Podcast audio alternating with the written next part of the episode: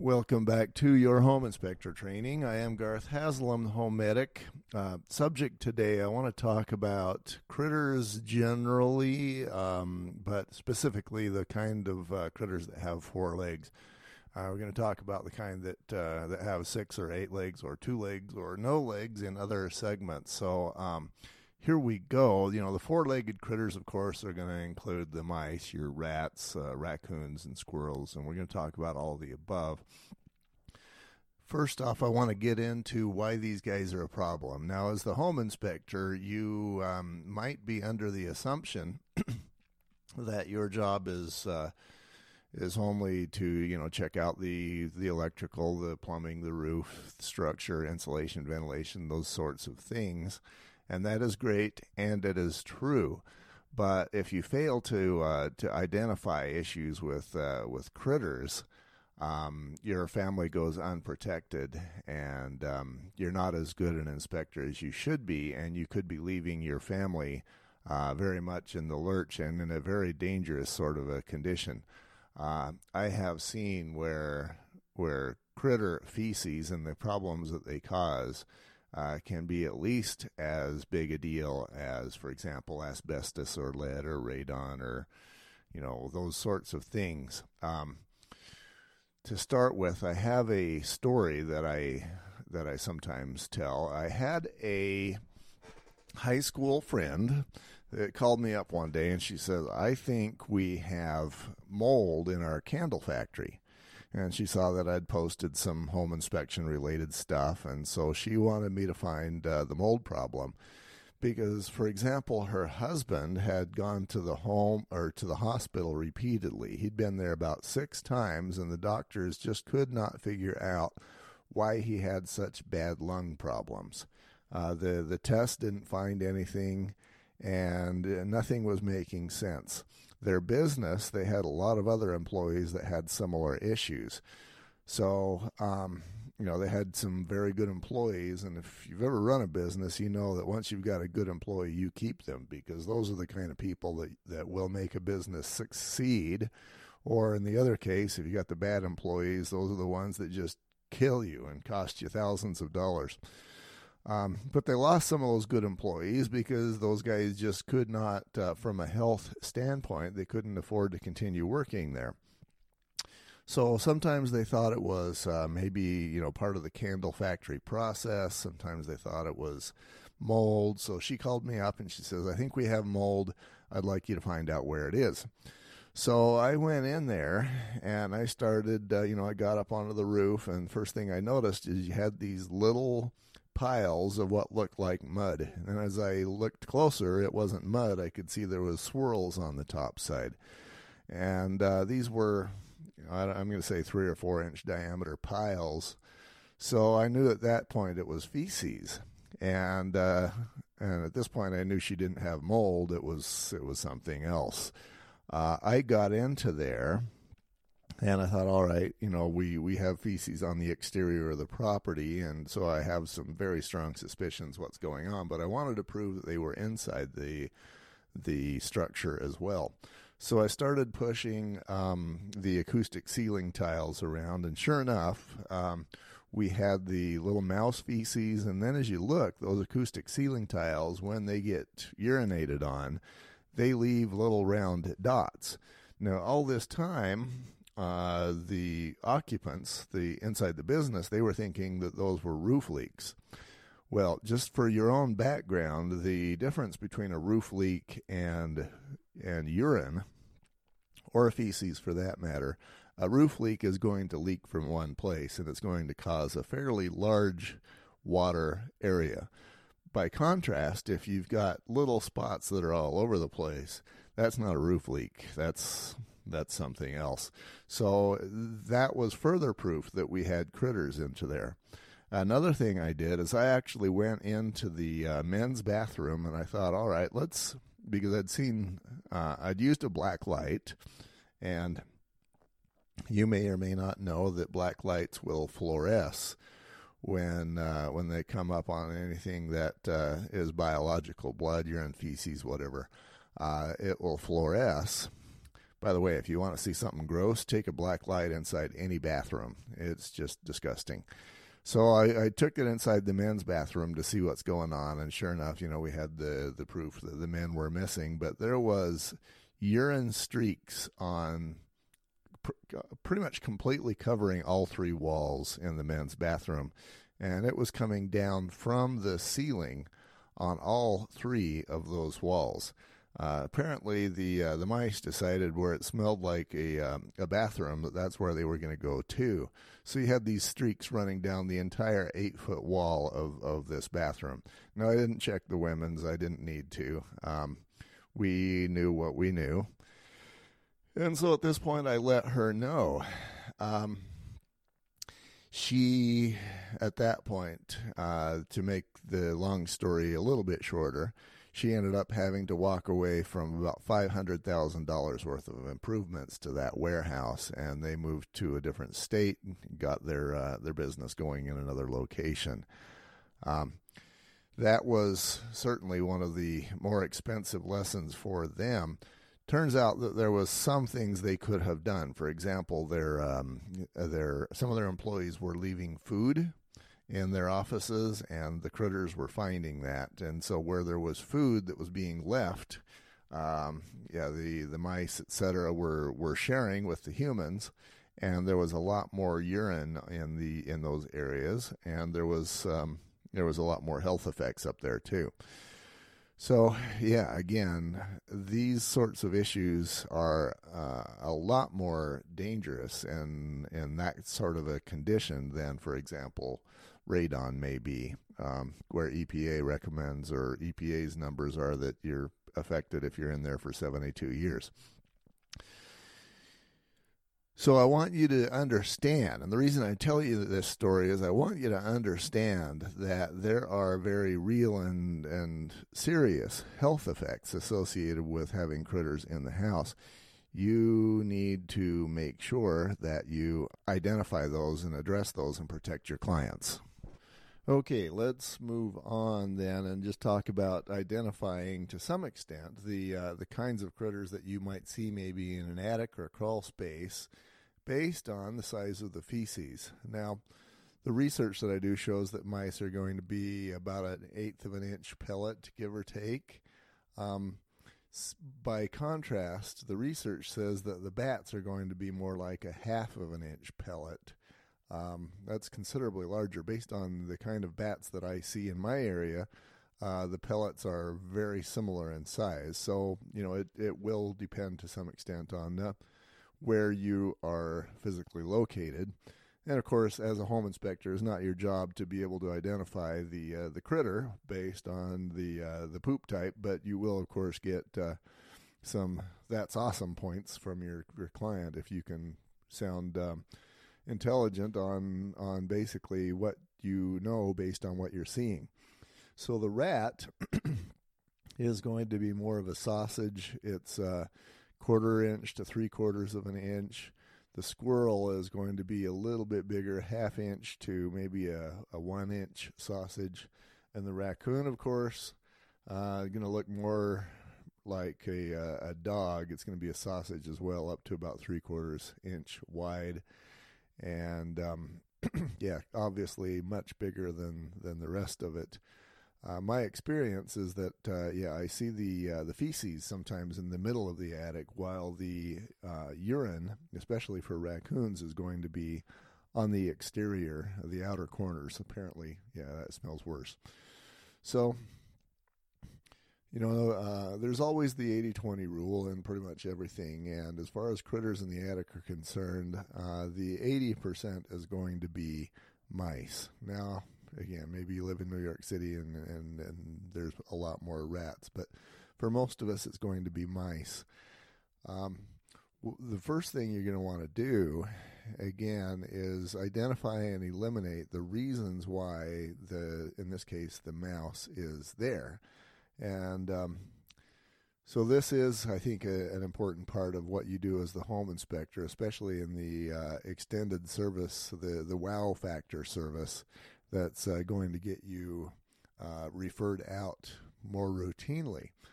Um, so you're going to be looking for some things as relates to mice. Obviously, if you've got uh, the attic looking like there's hallways on the surface of the insulation, or if the uh, mice you can see little one-inch burrows where they uh, they'll dig in and uh, and make their home down below.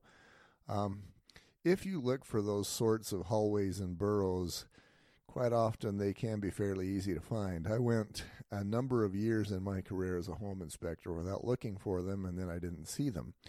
Then one day I uh, I kind of had it uh, jump out and grab me to the point that I couldn't not notice. Since that time, um, I will see critter histories uh, or active critter activity um, in about half of the homes that I do. So uh, that obviously is going to be a huge issue for the uh, the client, and of course, we all wish that they, they put as much effort and emphasis and uh, and uh, I don't know importance might be the right word into other home inspection items like electrical and plumbing and heating and cooling and roofing and and you know ventilation and structure those sorts of things, but um, those may be more important to you and I, but for a uh, a client, mice in the attic or in the space is probably second only to the real nasty issues like uh, meth and mold, etc.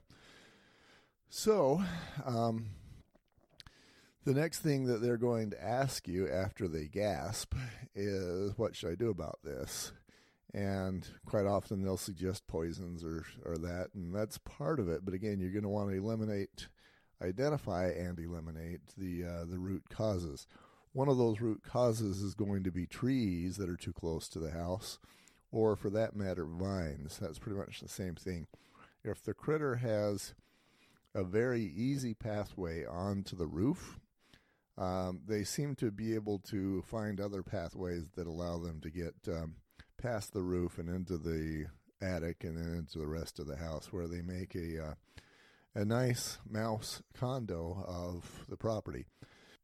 So, as you're going around the property, uh, helping the client identify what and where, the first thing you want to look for is trees and vines as pathways for the uh, the critters to get in. Now, if the home that you're inspecting has vinyl siding, those outer corners uh, the the trim piece is uh, is also known in certain circles as mouse elevators. Quite often, you can get a mouse that starts down there, and then that um, that corner piece is uh, is going to be a direct pathway into as uh, you know whatever part of the home the uh, the mouse wants to go into. So make sure you look for the mouse elevators. To the extent that they're there. Um, you can recommend to the client that they put in uh, they fill in the fill in the base maybe put in some steel wool. Obviously uh, the mice don't like that. And um, just disinvite the the mice to the extent that you can there at the mouse elevators. Next item is is gaps.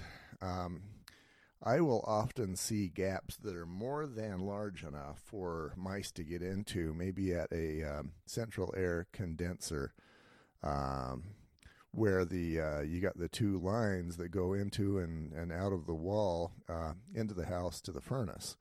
So quite often, I mean, you're going to have a um, a one inch diameter line and then a smaller line. I believe that's about a quarter inch, and in many cases, there will be a one and a half inch or a two inch hole uh, through which these uh, these pipes are um, are going, and there is more than enough space there for a critter to find their way into the house. Um, so, as you're as you're doing your perimeter inspection, you're going to want to notice that and write it up.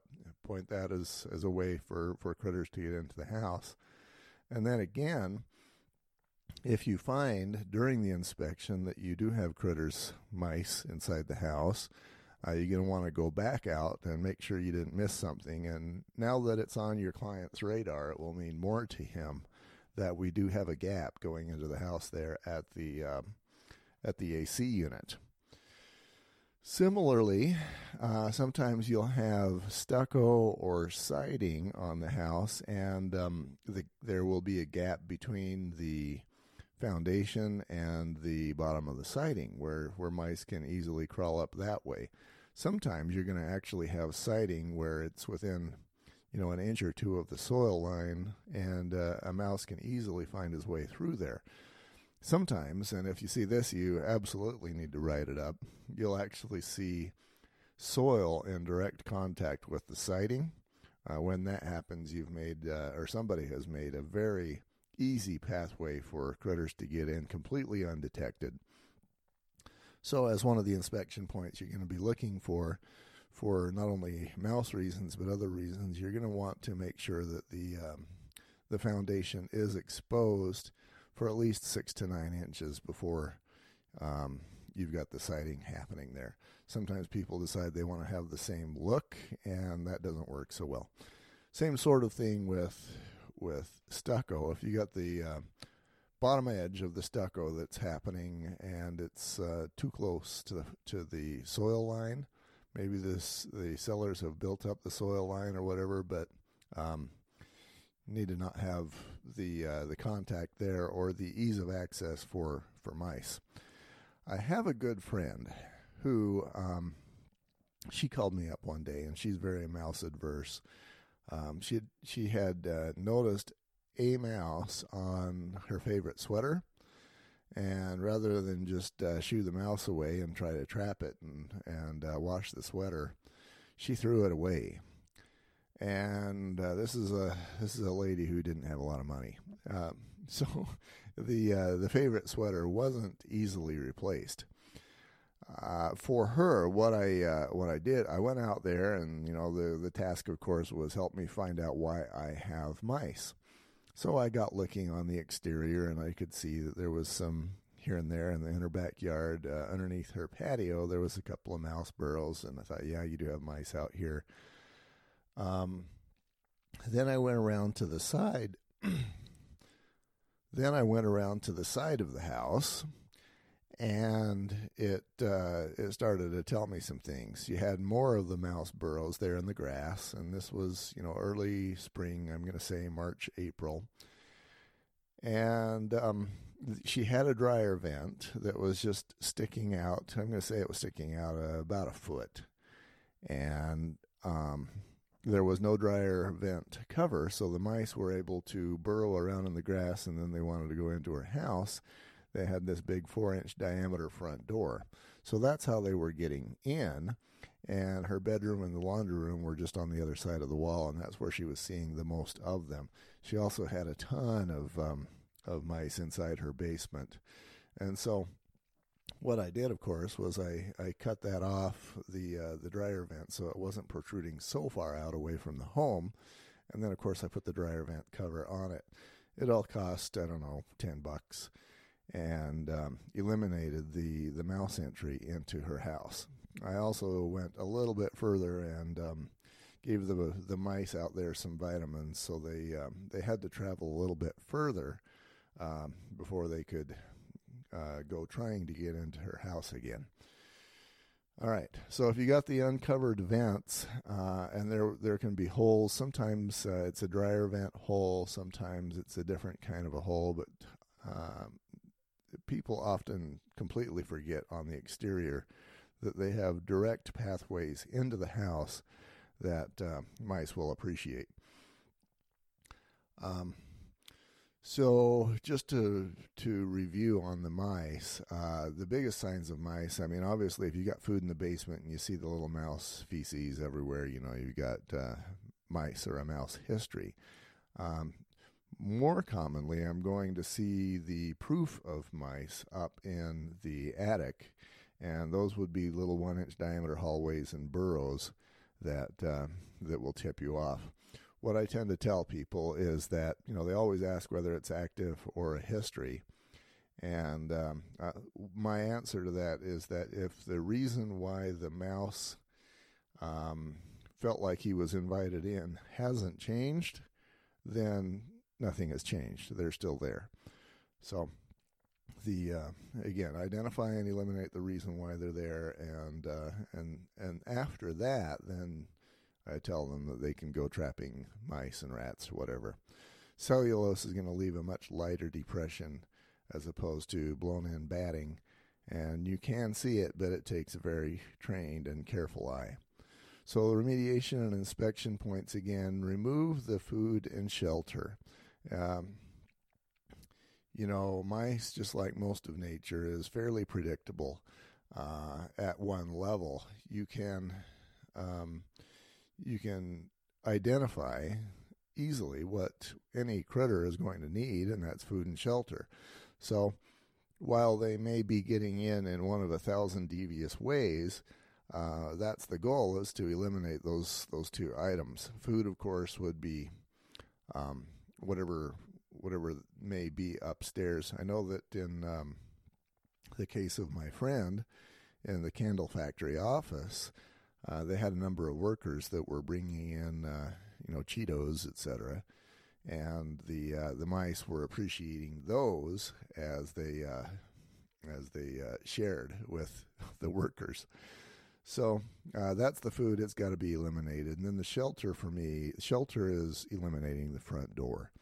Um, obviously, a, an attic is going to be a good space for for pretty much any critter because because the animals that eat them aren't likely to be up there. So that would be what the shelter is all about. And then, of course, I'm sure that any mouse or any other critter would rather live in an attic than live underneath a uh, uh, three foot snow swale. So you're looking for anything that could provide uh, the front door for shelter trees, vines, mouse elevators, holes, any of that. When you do go with traps, um, a lot of people think that uh, mice like cheese first, and that's actually down the list of ways. Uh, you're going to want to go with peanut butter. Uh, it's it does better. Similarly, and let's get into rats now. So if you're going to trap a rat, first thing you want to do is uh, tell them to just throw the traps up there, unsprung. Just they're just up there. The rats will mark the, uh, the the trap as being safe by urinating on it, and after that is done, then you can be a lot more successful with a rat by uh, by arming it at that point. Mouse traps will only irritate a rat and uh, reinforce to the rat that they don't want to mess around with traps. So you don't want to try and use a mouse trap to, to catch a rat. Signs, you know, if there's cleared areas or if there's remains. Uh, in my case, well, I'll save that story for when we talk about raccoons. But if there's areas that have been cleared away, especially up in the attic, uh, that will be a sign that uh, you might have rats going on there. Um, you're going to want to go with snap traps, the, uh, the the variety that are meant for rats. Those are going to be what works best and most humanely. Um, I am not going to pretend that I'm a guru on what sort of trap is most humane. I'm a home inspector, and so are you. But the consensus among the uh, the research that I do is that the glue traps and some of those others are less humane, and so um, the snap traps are apparently the way to go. Quick death probably better. So um, squirrels. If you see a squirrel in the home, you know there's a chance that you might need a permit to actually go after that squirrel in your home. And you and I know that you know, if if you're living in areas in the mountains that have squirrels, well, I guess what you can tell them is they might need a permit and then just walk away. You and I know it's probably not going to happen, but at least you can provide that information that uh, that they may need a permit to go after the squirrels in their home. Raccoons. Um, so if you see, you know, raccoons are based on my experience, they're pretty much everywhere. They do very well living in the uh, urban environment as well as uh, out in forest type lands. Um, I actually, in the home that I moved into, I put the dog food outside and the raccoons quickly found it. So they lived underneath the deck. Uh, deck that at the home I'm building in has a skirt that provided for a nice little shelter for those raccoons, so they couldn't be seen. Um, so we had a big old raccoon. I'm going to say he was probably 35 pounds, and um, and a female, and it didn't take too long before we could uh, see them going up and uh, eating my my dog's dog food. So for those guys, you know, they can be mean. You're going to want to call a pro. Um, what the pro did at our place is he uh, brought out a trap, and actually the policeman, we called the cops, and they brought out a trap, and it caught the uh, it caught the animal humanely, and then they took it off, and it was disposed of. Uh, this is the kind of information you can provide your client too. Um, make sure that they understand that raccoons are just uh, you know they're they're not something that, that the amateur is going to want to deal with. Humane removal doesn't apply if the raccoons are in the house. You know, if you've got them in the attic, you have a much higher priority to get them out than you have a priority to get them out humanely. Uh, they're causing way too much damage in a hundred different ways the feces, the urine, the um, the wiring that they can chew, the uh, the insulation, uh, the health effects associated with all the above, the risk for fires. Uh, you need to get you need to advise the the, the home inspection or the, the clients carefully and help them to understand that um, if they're in the home, the humane removal option has gone away. They need to go. They need to be eliminated right now. And uh, again, uh, as always, identify and eliminate the reason why the raccoons are there. Sometimes you'll have, uh, you know, the tree that goes up onto the roof, and then the raccoons will actually find a place where they can push through the siding and get into the home.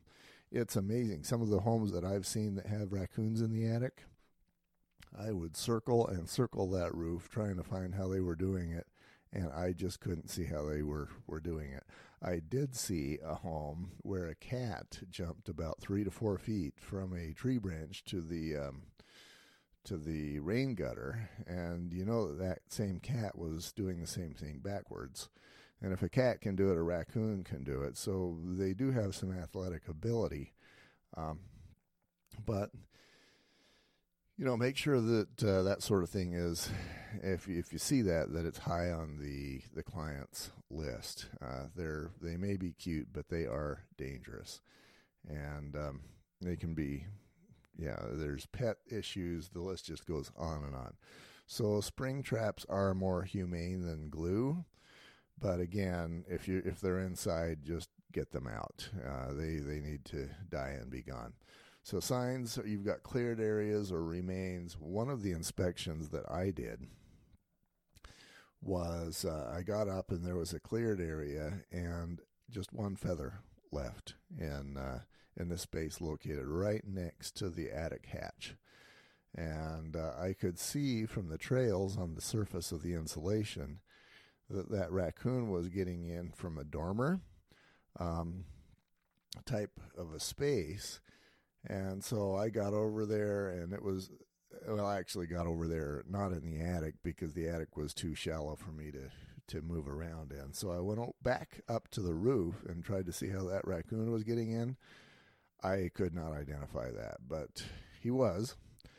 And um, so again, these are the kinds of things you're going to want to be looking for as you uh, as you serve your clients well. Um, this kind of stuff obviously is not uh, is not the the electrical, the heating and cooling, etc. Uh, but it is the kind of thing that's going to get you noticed and remembered. Um, if you cover your bases with the electrical, etc., you will be as good as uh, most of the inspectors in your area. But if you take this beyond that mark and you you have some background in, for example, four-legged critters, um, this is the kind of stuff that just gets you referred out, and then business just flows to you, and people start appreciating what you do. It's a lot more fun to do the same sort of routine every day when you know that people are appreciating it and they're more than happy to pay your fee. That makes the job just a lot more fun. Okay, uh, take care of your clients, uh, appreciate them, do whatever it takes to go above and beyond, and make sure that they understand that you're there not only to to do a job, but to serve them, honor them, etc. Um, HomemedicUSA.com, and as always, go out there, make me proud.